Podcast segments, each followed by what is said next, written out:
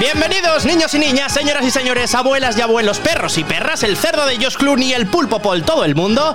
Bienvenido al espacio audiovisual de Valencia Capital Radio llamado Cinexin, se llama Cinexin, en honor al proyector de cuando eras chiquitín. Así se llama esta sección, Cinexin. Todas las semanas hablaremos durante quince minutos de las series y películas que tienen que ver, criticaremos las que no nos gustaron y todo esto sin tener que buscar por internet y comerte cien mil anuncios de hay solteras buscándote en tu ciudad. ¡Bienvenidos a Cinexin! Muy buenos días, ¿qué tal? ¿Cómo estáis? Bienvenidos a Cinexin un martes más. Abel, ¿qué tal? Estoy ¿Qué en pasa? tu casa. Oye, ¿qué ha pasado? ¿Qué ha pasado? Antes Uf, que nada, ¿qué ha pasado? Tengo tantas novedades para la, los La oyentes. Gente se pregunta qué ha pasado. La gente y, bueno, no solo a nivel nacional o local, ¿eh? Sino que a lo mejor estamos hablando ya a nivel internacional, ¿eh? Que sí. La gente se está preguntando cosas. Sí, la gente está preguntando qué ha pasado. Y, bueno, vamos a resolver qué ha pasado. Eh, sí, no, no vamos a ir con adivinanzas a ver, ni nada. Yo, ¿qué has hecho? Lo primero, sí. ¿Qué has hecho? Se diría así. ¿Qué, ¿Qué has hecho? hecho? Efectivamente. Bueno, eh, yo he preparado un comunicado oficial ¿Ah, para sí? explicar oh. qué ha pasado durante este fin oh. de semana, por qué han pasado cositas. Nosotros sabíamos que iban a pasar cositas y efectivamente han sucedido. Podríamos decir que ha llovido mucho desde el martes pasado. Ha llovido muchísimo. O sea, ha llovido que yo me he mojado hasta las rodillas. Sí, o sea, sí, ya te he viste, tenido ya. que salir de casa un poco a nado. Pero bueno, no vayamos con más metáforas, sino que lo que vamos a hacer es, tú vas a poner una canción que he preparado y he seleccionado para calmar un poco los ánimos, ¿vale? Para que no sea algo como acción y entrar a tope y tal. Uh-huh. Vamos a mantener, obviamente, la motivación durante todo el programa, pero ahora ¿Vale? nos vamos a poner un poco institucionales. ¿Vale? Entonces voy a explicar todo lo que ha sucedido durante este fin de semana para que me entendáis, para que veáis por qué se ha producido una repercusión internacional debido a mis actos impuros, posiblemente. O, o puros. O puros, eso ya depende de la gente. Así que vamos, venga, va. Tengo ya todo preparado para leeros un comunicado oficial que he querido hacer para que me entendáis.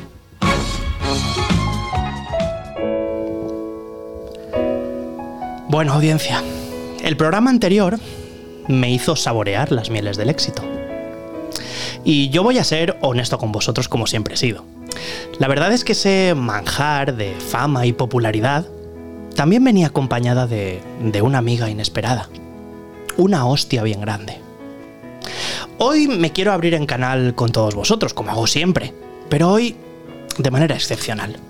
Yo siempre he sido, la verdad, bastante reacio de subir cosas a redes sociales. Vídeos, fotos, pues no me gustaba del todo. Sí que, bueno, pues a veces entraba en redes sociales, me gustaba, algunos likes, algunos amigos, pero yo no subía mucho.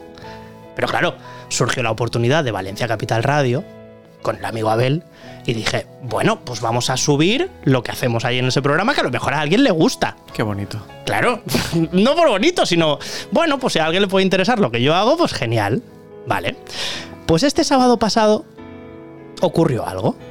Bueno, de hecho el viernes, no el sábado, ¿vale? De repente yo estaba pensando en Cinexin, como hago muy habitualmente, aunque sí. no os lo creáis, es así. Always. Y dije, oye, he subido un vídeo, un fragmento del programa, pero me ha faltado otro fragmento que también me gustaba. Y bueno, no sé, a lo mejor tengo que editar el vídeo y subirlo, a ver si a alguien le interesa. Vale. Muy bien, lo edité, acabé como a las dos, tres de la mañana, porque yo ya cuando me meto en editar, me meto de verdad a editar. Y dije, bueno, mañana lo publico. Me levanté el sábado y lo publiqué. Eran pues alrededor de las diez de la mañana.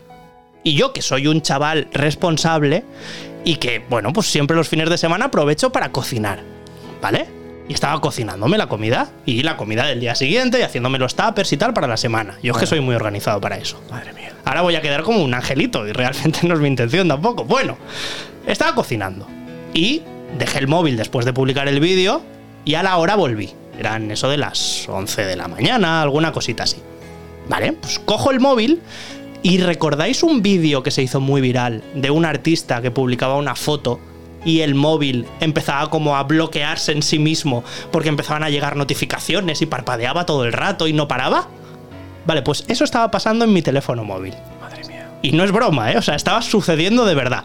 O sea, de hecho, tuve que entrar en Instagram, pulsar en notificaciones y pausarlas porque lógicamente no quería que se me acabara la batería tampoco, y eso quita batería muchísima. Bueno, pues como en una metralleta, como sea así fuera, notificaciones llegando y tal, yo me lo desbloqueé, yo lo, lo, lo, lo bloqueé, y en una hora, pues bueno, ya tenía veinte mil reproducciones en Instagram, que está súper bien, la verdad, y diez mil en TikTok. Bueno. Y dije, ostras, qué, qué bien ha funcionado este vídeo, a lo mejor me tengo que tirar más veces por ahí y tal, es un contenido que a la gente le gusta, vale. Pues a día de hoy, la última vez que lo he visto, que ha sido hace media horita, el vídeo en particular ahora tiene más de un millón de visualizaciones en TikTok y ciento cuarenta mil reproducciones en Instagram. Bueno, no, no, no, sí. Tampoco quiero pecar de vanidoso ni de echarme flores, todo lo contrario. Sí, de hecho, para mí ha sido una sorpresa. Increíble. Me gusta mucho y agradezco un montón a la gente que se haya quedado a verlo y que le haya gustado, pero realmente no salgo de mi asombro. Y no salgo de mi asombro porque es que esto se debe básicamente al algoritmo de las redes sociales, ¿vale? O sea, él es el jefe de todos nosotros cuando subimos algo a redes sociales. Pero bueno, eh, dicho esto, nos vamos a centrar ya no en las reproducciones que ha tenido, sino en los comentarios. Venga, ¿vale? Va. Del vídeo. Me gusta, esto me gusta. Entonces ahí vais a descubrir cómo la fama, aunque sea efímera, bueno, pues en este caso viene a veces acompañada de una ola de leches, pero leches agrias, ¿vale? Entonces el mensaje más repetido era el siguiente. Homer, con J, es Homero. ¿Qué asco de pronunciación tienen los españoles? ¿De qué estás hablando? ¿De una furgoneta? No conozco a ese personaje que tú dices, Homer. ¿Krusty? Menudo chiste. Es Krusty. Krusty, por, por eso, no sé, o sea, yo lo leía y decía... Qué ah, vergüenza. Vale, que hemos entrado en el debate del doblaje latino y español. Has cruzado el charco, amigo. Claro, pero no solo eso, por ahí se cruzaba algún calvo, esto ya me lo sabía, o sea, el típico hater siempre estaba presente. Qué claro, bonito de siempre. Eran ya mensajes en un vídeo que se había hecho viral y que yo no había controlado para nada, entonces me estaba encontrando de todo.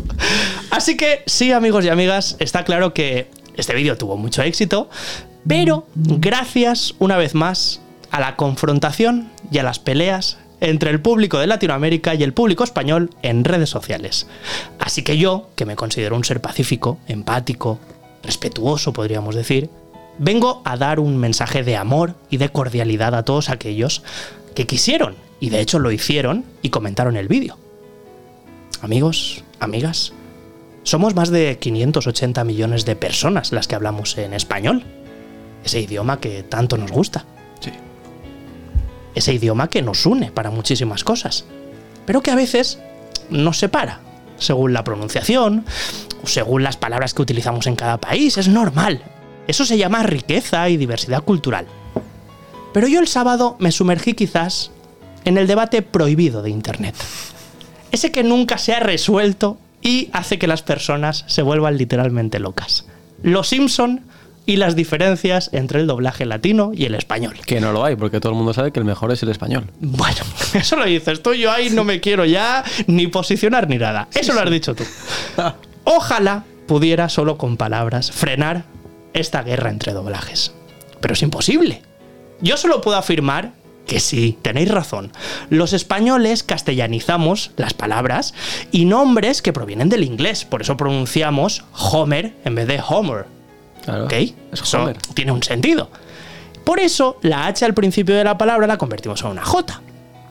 En el doblaje latino, por su parte, se adaptan directamente los nombres. Muy mal. Y por eso pues tenemos a Homero, al jefe Gorgori, al reverendo Alegría, al alcalde Diamante. ¿Se llaman así de verdad? Se llaman de verdad, sí. Pero eso es una estafa. Pero amigos, ya está. No hay un mejor doblaje que otro. Lo que está claro es que por número son muchos más los que habéis disfrutado del doblaje latino que los que hemos disfrutado del doblaje español. Uh-huh. Pero, en ambos casos, creo que estamos de acuerdo que tanto en el doblaje latino como en el español hicieron un trabajo realmente increíble porque todos lo defendemos, el nuestro, como si fuera algo que es de nuestro propio cuerpo. Algo que no nos pueden arrebatar. Es nuestro, es nuestro. Es que es así. Yo creo que nos podríamos llevar hasta eh, que esto es comparable a temas como la política, el fútbol, las herencias familiares. O sea, es algo nivel que nos pone muy agresivos. Sí, sí. Así que, hablantes del español en el mundo, hoy Homero Simpson y Homer se dan la mano como símbolo de paz y de respeto entre pueblos. Eso sí, los que nunca en la vida se van a dar la mano son Rasca y Pica con Tommy y Dali. O sea, Tommy ¿Qué? y Dali... ¿Pero qué es eso? Tommy y Dali se llaman en Latinoamérica. Eso sí que no, yo por ahí no voy a no, pasar. Pero... Bueno, en serio, no tiene ningún sentido cómo nos hemos inventado en cada país nombres totalmente diferentes que además no tienen ningún sentido. No, no. En fin, bueno, paz para todos, hermanos, cordialidad, y sigamos hablando mucho de cine, de series y del audiovisual hispanohablante, que es lo importante al fin y al cabo.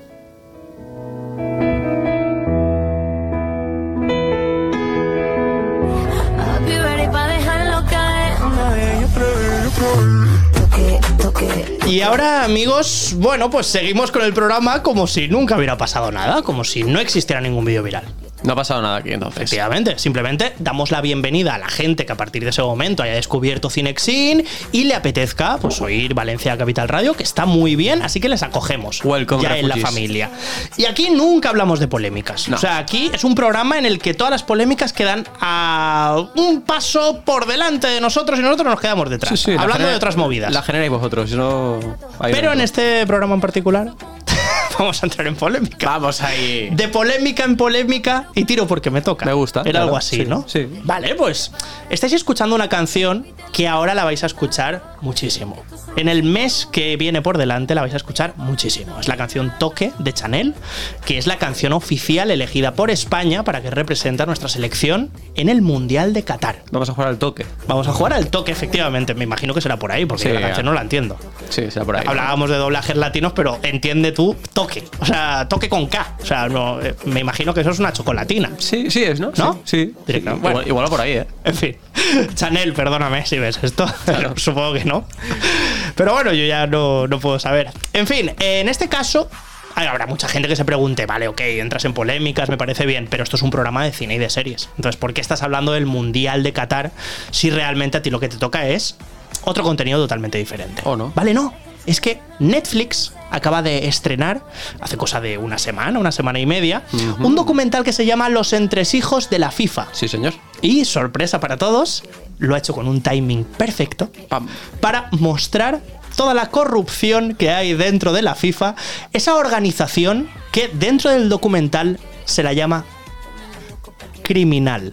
O sea, sí, sí. una organización criminal en la que ha habido al menos catorce participantes, catorce grandes directivos de la FIFA que han sido acusados de, bueno, pues de aceptar toque. sobornos, intentar que hubiera personas que le debían favores para que de alguna manera, pues bueno, se cobraran algunos favores con dinero, algunos otros con muchísimo dinero y otros con una barbaridad de dinero. Así que estamos hablando de una serie de corrupciones que esto no paraba. Y no paraba desde que la FIFA se convirtió en un negocio. Uh. El fútbol se convirtió en un negocio. Y todo vino de la mano de publicidades como Coca-Cola o Adidas. Sí, señor. Grandes marcas que siempre han estado vinculadas al deporte, al fútbol, y que realmente las trajo... Uh, no os quiero revelar mucho del documental, pero para que veáis la profundidad que tiene, es que se va a años atrás para descubrir cuál era realmente el oficio de Joseph Blatter, ese presidente que conocimos de la FIFA, ese contemporáneo presidente, y que él mismo fue el encargado de eh, bueno, pescar a esas empresas para que de alguna manera el fútbol tuviera, bueno, pues el dinero suficiente como para poder desarrollarse, eh, que los aficionados ya pudieran comprar y mercantilizar esa afición que a todo el mundo le gustaba, claro. pero que en principio no era ningún negocio. Y si sobra un poquito por aquí, pues me lo quedo yo. Pues ya me lo quedo yo. Claro. Muy bien, pues sí, para poneros en contexto, el documental nos habla de la detención de estos catorce ejecutivos que comentábamos sí, anteriormente, pero es que cuando lo estamos viendo, todo esto nos recuerda a, bueno, pues series como The Wire, Los Sopranos, sí, sí, películas como El Padrino, porque es que es una barbaridad los chanchullos que se estaban haciendo por debajo y ya no tanto por debajo, ¿eh? O sea, mundiales que estaban amañadísimos. Yo he seleccionado como, bueno, pues las, no sé si razones, llamarlas de alguna manera, por las que deberíais ver este documental y poneros un poco en contexto de lo que trata este archivo audiovisual increíble. En primer lugar, Joseph Blatter, del que hablábamos, es el padrino de la organización criminal, como lo llaman directamente en la serie. Y aparece, y me parece que lo tenéis que ver porque a mí me sorprendió que acepte una entrevista con los creadores de la serie para hablar un poco de cómo fue su mandato, de, bueno, quién le traicionó, quién estuvo por encima de él y se lo quiso cargar. Me parece como súper interesante. Y solo por eso... Juego de Tronos. Exacto, ya vale la pena para ver el Juego de Tronos, sí, sí, sí, y de cómo lo consiguió. Descubrimos también, además, cómo la FIFA, eh, bueno, pasó a ser una empresa multimillonaria, convirtiendo, como comentábamos, el fútbol en un negocio internacional. Y vamos a recordar el boicot, que nunca se produjo, a ver si os suena algo de lo que va a pasar recientemente o de lo que está pasando recientemente, en su caso en el Mundial de Argentina, un sí, mundial señor. que ocurrió en el setenta y seis y que se celebró cuando gobernaba Videla en Argentina. Correcto. Y precisamente se producía cuando había asesinatos, represiones por la calle y, bueno, pues era una manera, efectivamente, era una manera de proteger ese régimen o al menos pegarle una lavada de cara increíble. Y bueno, simplemente por eso tenéis que ver hechos que, bueno, pues nos identifican como que vivimos en una situación bastante paralela a lo que estaba pasando en su momento y como Qatar se ha convertido en uno de los mundiales y una de las sedes eh, más criticada en toda la historia del mundial. Claro, una, un país en el que realmente se vulneran muchos derechos de todos los seres humanos, de libertad, y bueno, pues ahora encontraréis como muchas entrevistas en las que todos los implicados dentro del fútbol obviamente se quieren desmarcar, y nunca mejor dicho, de estas declaraciones en contra de Qatar, pero bueno, si simplemente hacemos como una valoración, pues hay muertes relacionadas con la construcción de los estadios, se han dicho que ha habido tres fallecidos, pero podrían haber muchísimos más, esto es lo que ha reconocido la FIFA, pero podrían a ver muchísimos más. El caso de la periodista mexicana. Efectivamente. Eh, otra polémica, la privación extrema de libertad y castigos hacia las mujeres en Qatar. Correcto. Que todavía hoy se mantienen. Como sabéis, en este país se ponen límites eh, bueno, a las opciones de vestimenta que tienen las mujeres, pero es que además se limitan también sus vínculos sociales y se castigan severamente hechos como mantener relaciones sexuales fuera del matrimonio. Correcto. O, ¿vale? Por ejemplo, las declaraciones que hizo hace poco uno de los miembros del gobierno acerca de los, de los homosexuales. Sí, directamente dijo que los homosexuales eran enfermos. Sí, que tenían una enfermedad mental. Que tenían una enfermedad mental. Entonces, bueno, pues estamos acudiendo oh, bueno. en masa oh, venga. a ver un, un, no sé, un evento increíble en el que están pasando muchas cosas que nos ponen alerta. Por cierto, no sé si has visto los vídeos de los aficionados eh, que están ya en Qatar, supuestamente, mm, en, no. entre comillas, hago comillas, aunque no se ven en, en la radio. Vale. Podéis buscarlo en Twitter, están la, las imágenes, hay vídeos. Resulta que el gobierno qatarí ha, ha contratado a gente, vale. a, a qataríes, no me digas, para que se hagan eh, pasar por aficionados de diferentes equipos. Entonces parecen N P Cs, parece un videojuego, eh, son todos iguales. ¿Me estás diciendo o, en serio? No momento, sabía. Unos con la camiseta de España, van ahí, España, y no, no, y no se, se ve que no son españoles. Ni, ni siquiera son mm, cataríes. Ni siquiera aficionados, se, se nota que no son aficionados. Y, y luego, pues los argentinos, eh, Argentina, y dices, uff, Argentina vale, regular. Luego, los típicos Brasil, extras, ¿no? Que parecen en las películas. Son extras. Además, mola porque son todos iguales. Entonces, mola vale, un montón. Vale. Y bueno, les van preguntando ahí, ¿cuáles son tus jugadores favoritos? Iniesta, eh, claro. Busquets. Y dices, bueno, a ver. Eh, sí, actualízate de, un poco, ¿no? De Albacete no son.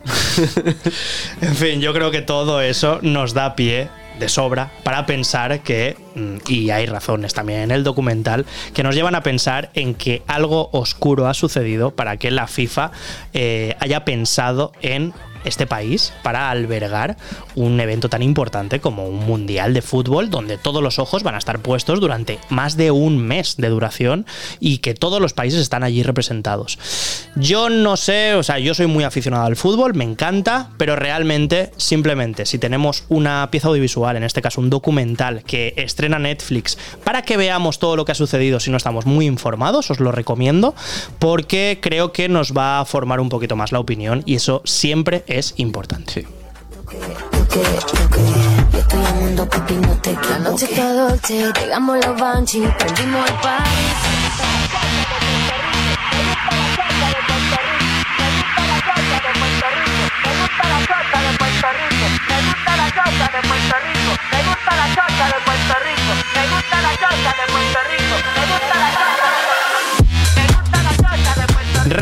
son, amigos y amigas, un género musical que, ya que estamos hablando de polémica, pues es un género musical que ha sido criticado hasta la saciedad, realmente algunas veces con razón, porque obviamente, sí. y hablábamos también de Qatar, bueno, de alguna manera también tenemos que exponenciarlo a su nivel, pero bueno, que también deja a la mujer en algunos momentos, bueno, pues como si fuera básicamente en el papel de sumisa, de esclava total. Uh-huh. Vale, pues sí. ahora nos vamos a hablar de un artista que está met- ya no metido, sino que es la principal referencia ahora mismo en el reggaetón, y es que Bad Bunny, Bad Bunny es el que estáis escuchando, es el cantante de esta canción. El conejo malo. El conejito malo, efectivamente.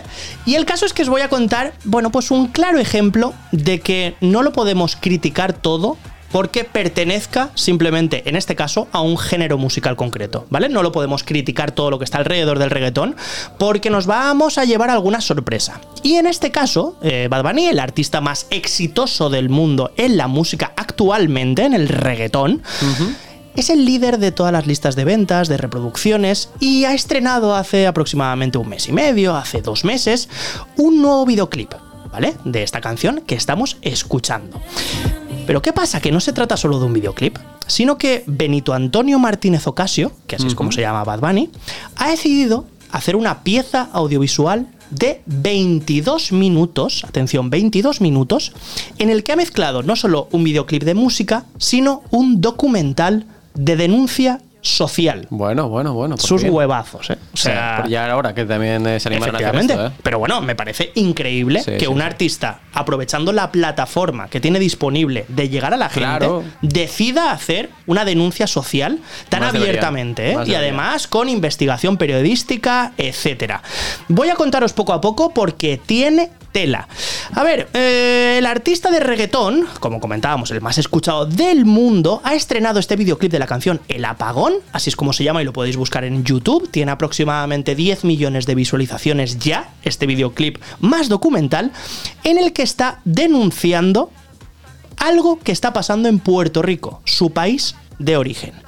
Aquí vive gente, se llama este documental, que está dentro del videoclip de El Apagón, uh-huh. y como su canción habla de la gentrificación de Puerto Rico, de los problemas energéticos que está sufriendo la ciudad, con cortes eléctricos continuos, ya no simplemente en las casas, sino que además también están afectando a hospitales. Hay un caso súper llamativo de un hospital, el hospital más importante de Puerto Rico, que estuvo veintidós horas sin luz. Imaginaos lo que implica que esté veintidós horas un hospital sin luz. Es que no me lo quiero ni imaginar de verdad, ¿eh? ¿Qué está pasando? Que además la gente la están echando de, la, de sus casas, obviamente porque no tienen recursos suficientes como para poder pelearle al gobierno el poder quedarse en su casa. Y vosotros os preguntaréis, ¿vale, tan grave es la situación? Pues por ejemplo en el documental aparece el caso de este hospital que comentaba de veintidós horas seguidas y vecinos que han sido expulsados de sus casas con una carta, con una simple carta en la que se les decía que tenían treinta días solo, treinta días, ¿eh? Para abandonar la casa donde han vivido durante toda su vida, imaginaos. Qué locura. Y esto va a ser, estas casas van a ser convertidas ahora en Airbnb para los turistas. Es así de heavy el asunto. Es muy fuerte. En este documental peri- eh, participa la periodista Blanca Graulau, responsable de una investigación que apunta directamente y sin censura ni fisuras hacia la inacción del gobierno, después de que la distribución de la energía del país pasara directamente a manos de la empresa privada Luma Energy de Estados Unidos y Canadá, que controla directamente Estados Unidos y Canadá. Esta compañía, os cuento muy resumidamente, firmó un contrato multimillonario con el gobierno puertorriqueño y prometió, lo primero que hizo fue prometer a toda la ciudadanía que habría muchos menos cortes de luz, que con ellos tenían que estar muy tranquilos. A cambio, desde su llegada y como comentábamos, los cortes de luz son mucho más largos y las facturas de la luz cada vez son más caras. ¿Por qué? Pues para que la gente no pueda pagarlas y se tenga que ir obligada por estos precios abusivos. ¡Qué locura! Pues Bad Bunny compartió el enlace de este vídeo, que os recomiendo muchísimo, El Apagón, buscadlo en YouTube, diez millones de visualizaciones, y agregó él: espero que en Puerto Rico puedan verlo antes de que se vaya la luz. Inconmensurable. Yo no me quiero ir de aquí.